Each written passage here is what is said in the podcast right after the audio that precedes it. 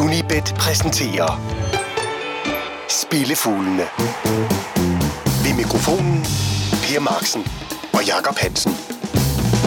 Velkommen til Spillefuglene, der i denne uge melder sig på banen lidt tidligere end ellers. Og så nok en gang må se tilbage på en runde, der ikke gik helt efter planen, for der var absolut ingen pokaltømmermænd i Bremen, og så skulle vi være gået efter kortspillet i stedet for målspillet i Madrid. Og rent faktisk, Hansen, så skulle vi have taget en helt anden kamp med, fordi vi skulle have kigget mod Portugal i stedet for, ikke? Jo, det skulle vi, som en af vores øh, trofaste lyttere gjorde os opmærksom på, at det var faktisk lidt ringe, at vi ikke havde kigget på den. Så lad os da officielt hermed undskylde på programmets vegne, at vi ikke havde øh, kigget Benficas 10-0 sejr over National ud. Stille og rolig aften. Stille og rolig aften i Lissabon. 10-0.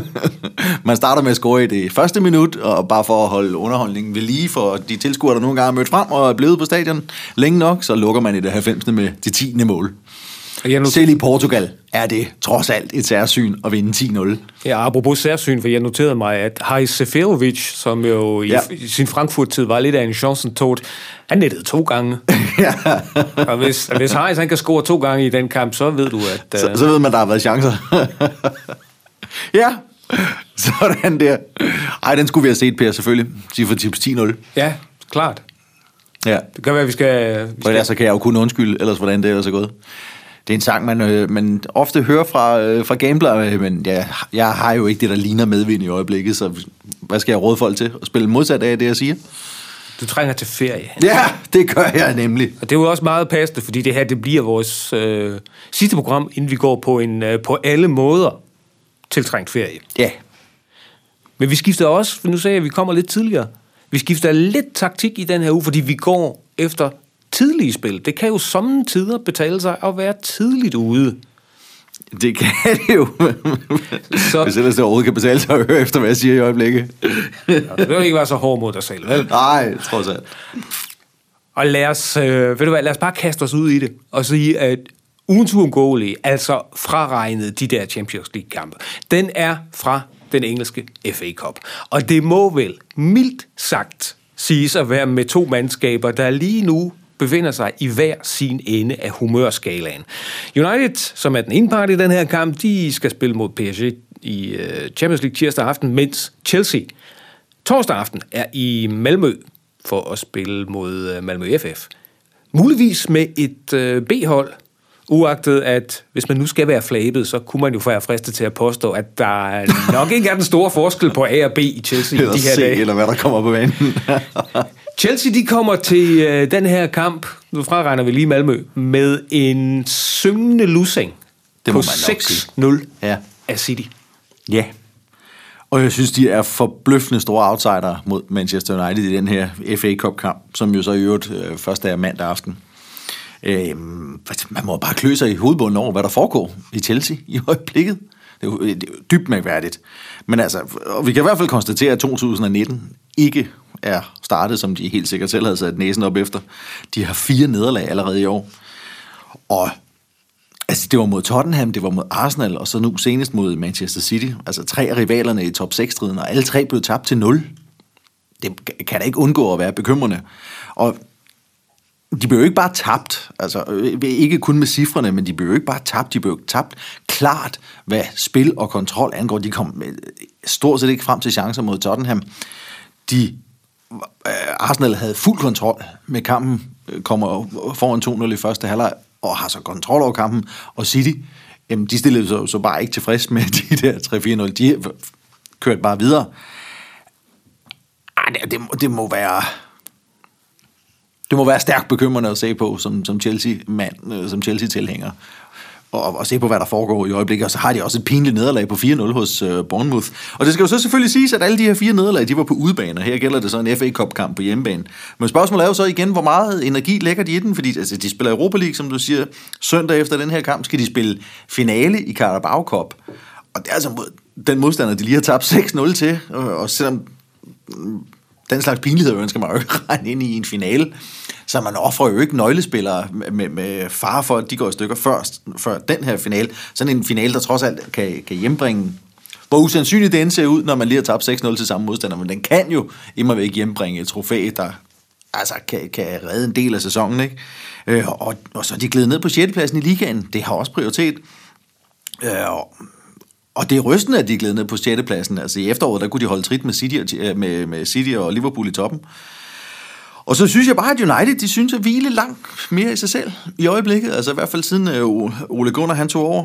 Øh, de har også Champions League at spekulere på, og, og så har de en, en kæmpe kamp i, i weekenden mod Liverpool.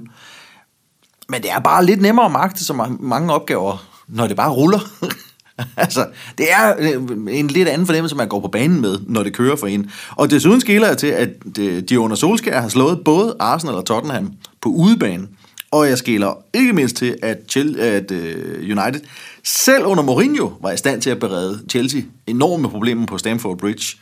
United førte 2-1 et pænt stykke ind i overtiden, før, før Chelsea så får udlignet til 2-2. Og United er mildest talt ikke blevet dårligere i mellemtiden. Og Chelsea er i hvert fald ikke blevet bedre.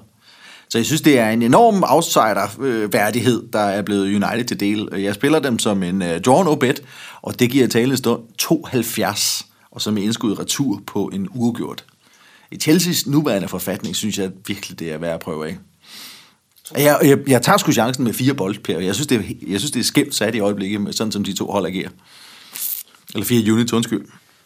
72 på John O'Bet på Manchester United, det får man altså heller ikke hver dag. Nej, det gør du altså ikke.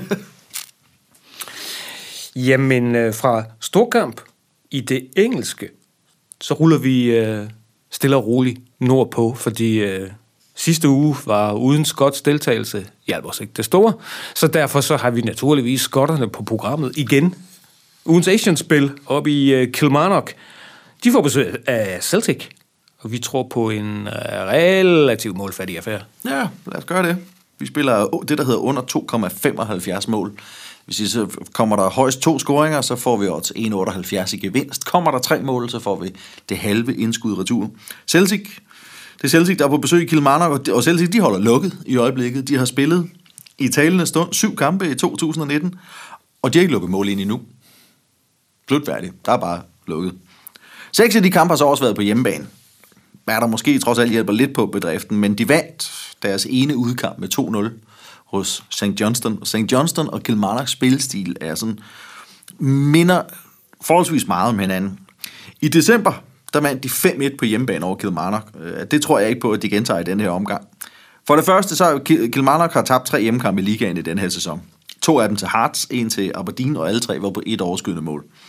Og så har de opbygget et ry for at være forholdsvis vanskeligere at nedbryde. Altså, det modbevist Celtic så i den der øh, hjemmekamp der.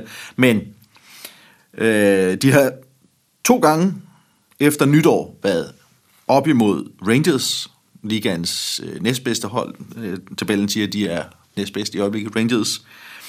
Dem har Kilmarnock været op imod to gange. En i ligaen og en i FA Cup'en, og begge gange på hjemmebane. I ligaen vandt de 2-1, og i weekenden spillede de 0-0. Og de har også spillet på udebane mod øh, Aberdeen, ligaens nummer 3 lige nu. Efter nytår, den kamp sluttede også 0-0.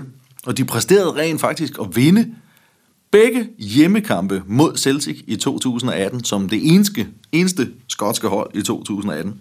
Ingen af deres seneste fem hjemmekampe mod Celtic, Celtic havde mere end tre mål. Fire af dem havde højst to mål. Og deres seneste 10 hjemmekampe mod hold for den bedste halvdel af tabellen havde samlet 23 scoringer. Når jeg så ydermere tror, at en forholdsvis målfattig kamp er på beding her, skyldes det, at Celtic torsdag spiller Europa League mod Valencia, og så torsdag i næste uge skal på udebane mod Valencia. Og med en føring på 6 point i ligaen er der ingen tvivl om, hvor første prioritet den ligger i øjeblikket. De spillede 8 kampe i Europa League i løbet af efterårssæsonen. Kun én gang havde deres efterfølgende kamp hjemme i Skotland mere end tre scoringer.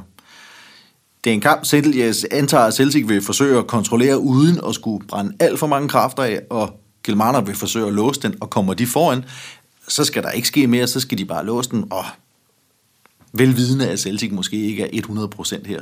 Så jeg tror simpelthen ikke, at det bliver en kamp, hvor de kommer til at jagte mål, nogle af parterne. Derfor. En fornuftig, øh, meget plausibel analyse.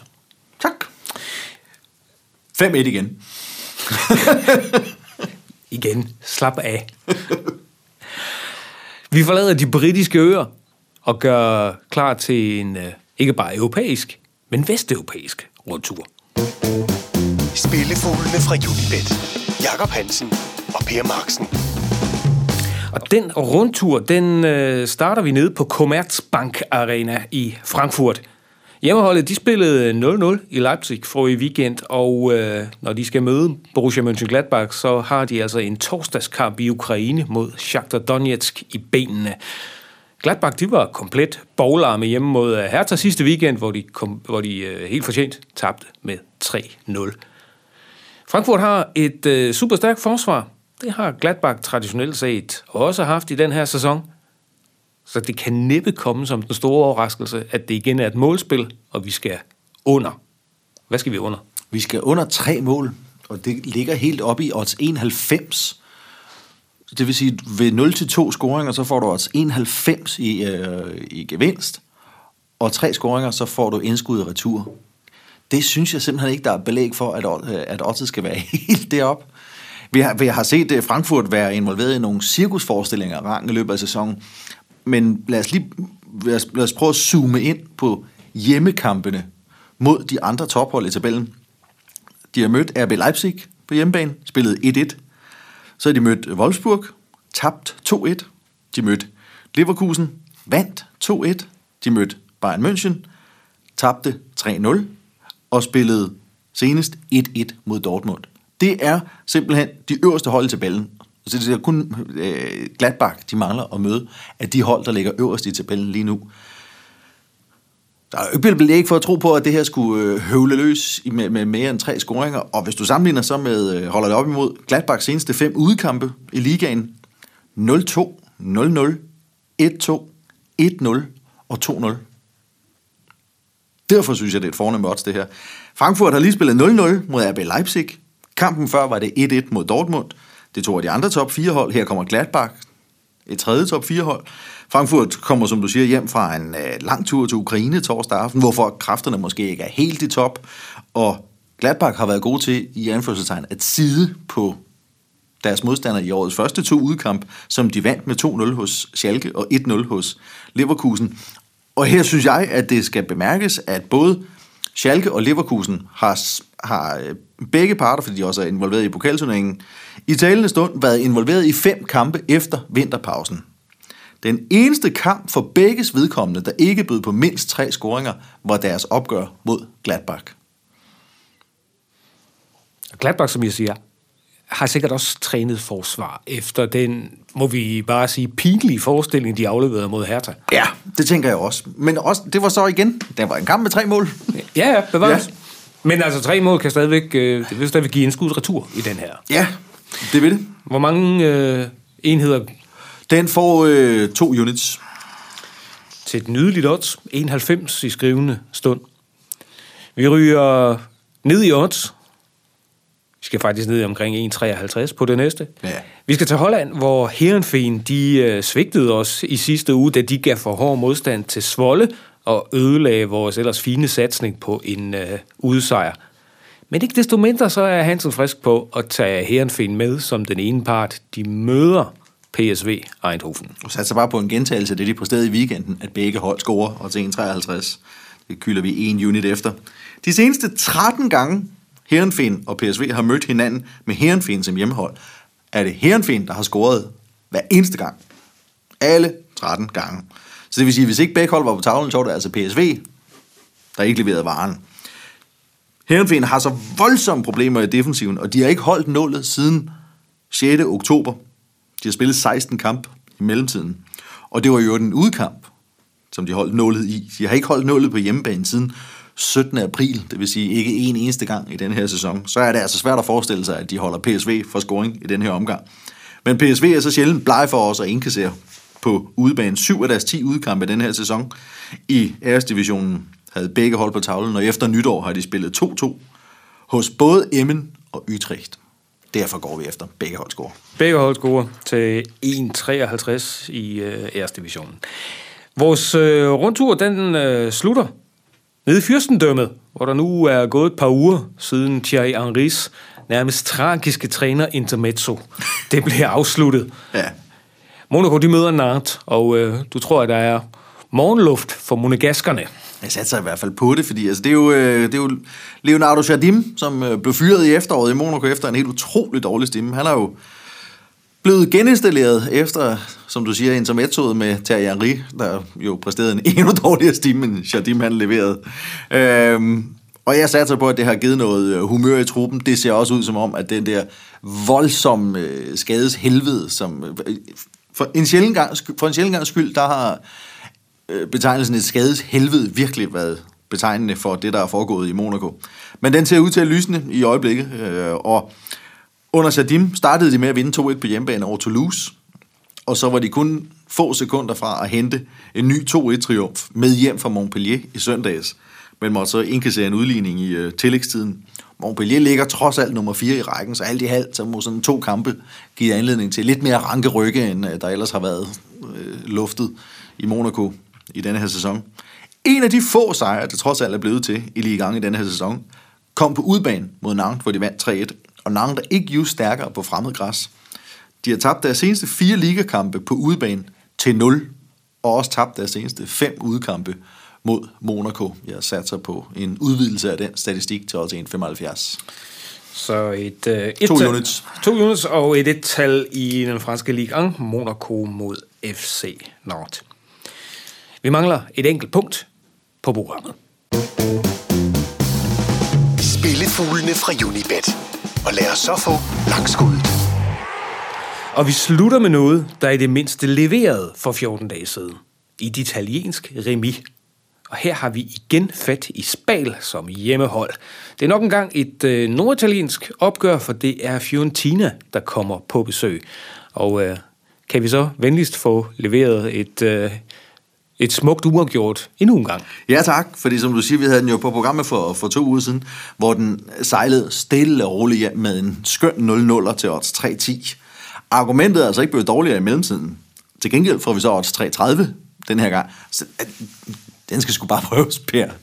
altså, øh, hvilken klub i Serie A har spillet flest hjemmekampe remi? Det har Spal og Cagliari med seks af slagten. Hvem har spillet flest kampe uafgjort? På udebane, det har Torino. Så da Spal og Torino mødte hinanden med Spal som hjemmehold, var det så vidunderligt logisk, at den sluttede 0-0. Og hvorfor så ikke bare gå efter samme logik igen? Fordi hvem har spillet næstflest udekampe uafgjort? Det har Fiorentina. Syv af deres 12 udkampe sluttede uden vinder. Så vi har altså et hjemmehold, der har spillet over 50% af deres hjemmekampe uafgjort, og et udhold, der har spillet over 50% af deres udkampe uafgjort. Og så får du også 3-30, Per. På en herlig italiensk pointdeling. Det er vi nødt til at prøve. I sidste sæson, hvad sluttede det der? Det bliver 0-0 eller 1-1? 1-1. 1-1. Lad os bare få en gentagelse, tak. Og hvor mange? En unit. en enkelt unit på øh, langskuddet her.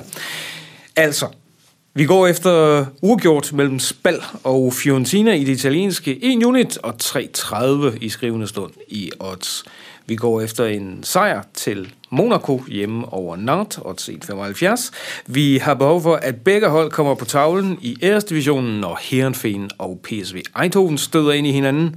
Vi skal bruge et Asian under tre mål fra Bundesligaen, når Frankfurt de får besøg af Gladbach. Næsten det samme spil, bare Asian under 2,75 mål i øh, kampen mellem Kilmarnock og Celtic. Og ugens uundgåelige FA Cup-kampen braget mellem Chelsea og øh, Manchester United. Vi spiller United til 72 i skrivende stund som et draw no bet.